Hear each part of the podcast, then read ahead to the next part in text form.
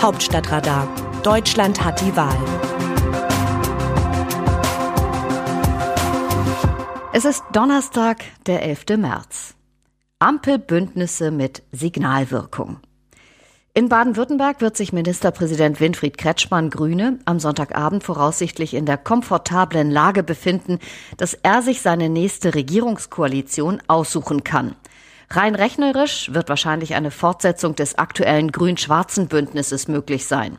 Der 72-Jährige, der seit zehn Jahren die Landesregierung im Südwesten anführt, könnte aber auch ein Ampelbündnis mit SPD und Liberalen schmieden. Nach allem, was aus Stuttgart nach Berlin dringt, ist Kretschmann von der CDU maximal genervt. Er empfindet seinen Koalitionspartner als nicht zuverlässig. Mit seiner Herausforderin, der in der CDU zum Märzlager zählenden Kultusministerin Susanne Eisenmann, stimmt die Chemie ohnehin nicht. Viele Gründe sprechen aus Kretschmanns Sicht also dafür, SPD und Liberale an den Verhandlungstisch zu bitten. Im Berliner Regierungsviertel jedenfalls reiben sich die Strategen von SPD, Grünen und Liberalen schon die Hände. Mit einer roten Ampel in Rheinland-Pfalz und einer grünen Ampel in Baden-Württemberg hätten die Parteien eindrucksvoll bewiesen, dass auch jenseits der Union stabile Mehrheiten organisiert werden können. Was ein solcher Wahlausgang für die CDU zu bedeuten hätte, dafür muss man noch einmal in das Superwahljahr 2017 zurückblicken. Damals waren es die Landtagswahlen im Saarland, in Schleswig-Holstein und in Nordrhein-Westfalen, die den sogenannten Schulzzug ausbremsten, den damaligen SPD-Kanzlerkandidaten Martin Schulz, der kurzzeitig Traumumfragewerte einfahren konnte.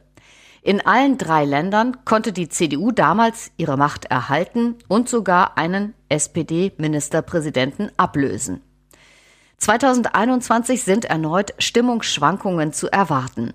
Über Monate rollte die CDU als letzte Volkspartei scheinbar unaufhaltsam darauf zu, auch in der Nach-Merkel-Ära das Kanzleramt zu besetzen.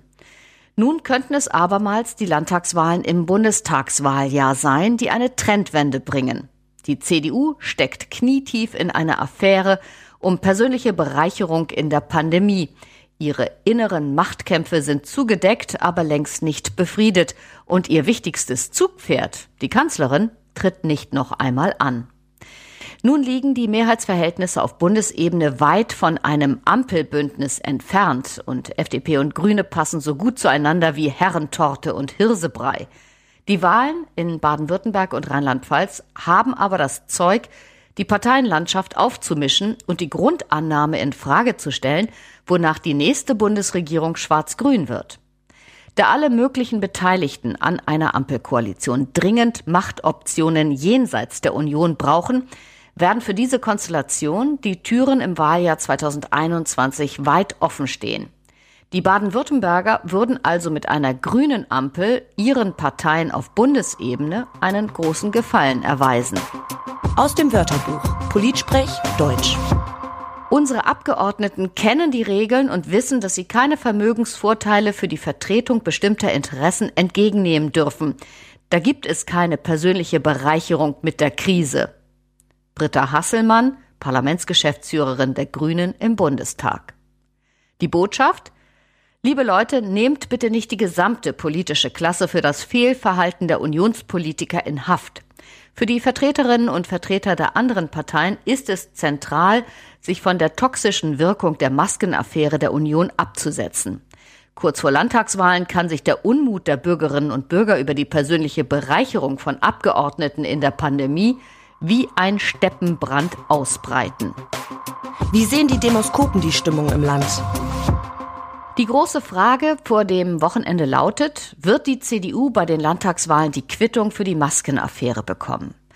Der Chef des Umfrageinstituts Forsa, Manfred Güllner, schätzt, dass sich die negativen Auswirkungen wegen der Affäre auf Bundesebene in Grenzen halten werden.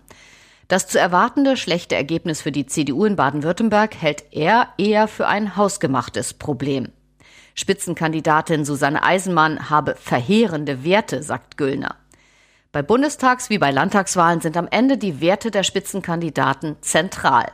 Was die Bürgerinnen und Bürger der CDU-Kandidatin in Baden-Württemberg laut Forsa zutrauen? Vertrauenswürdigkeit 22 Prozent Zustimmung, Kompetenz 17, Tatkraft 35, Bürgernähe 17, Sympathie 14. Dagegen der amtierende Ministerpräsident Winfried Kretschmann, Grüne, Vertrauenswürdigkeit 74 Prozent, Kompetenz 44, Tatkraft 58, Bürgernähe 70, Sympathie 74. Auf Bundesebene hat in der K-Frage weiterhin der bayerische Ministerpräsident Markus Söder die Nase vorne. Soweit für heute aus dem RND Hauptstadtbüro. Text Eva Quadbeck, am Mikrofon Christiane Hampe. Den nächsten Hauptstadtradar hören Sie am Samstag.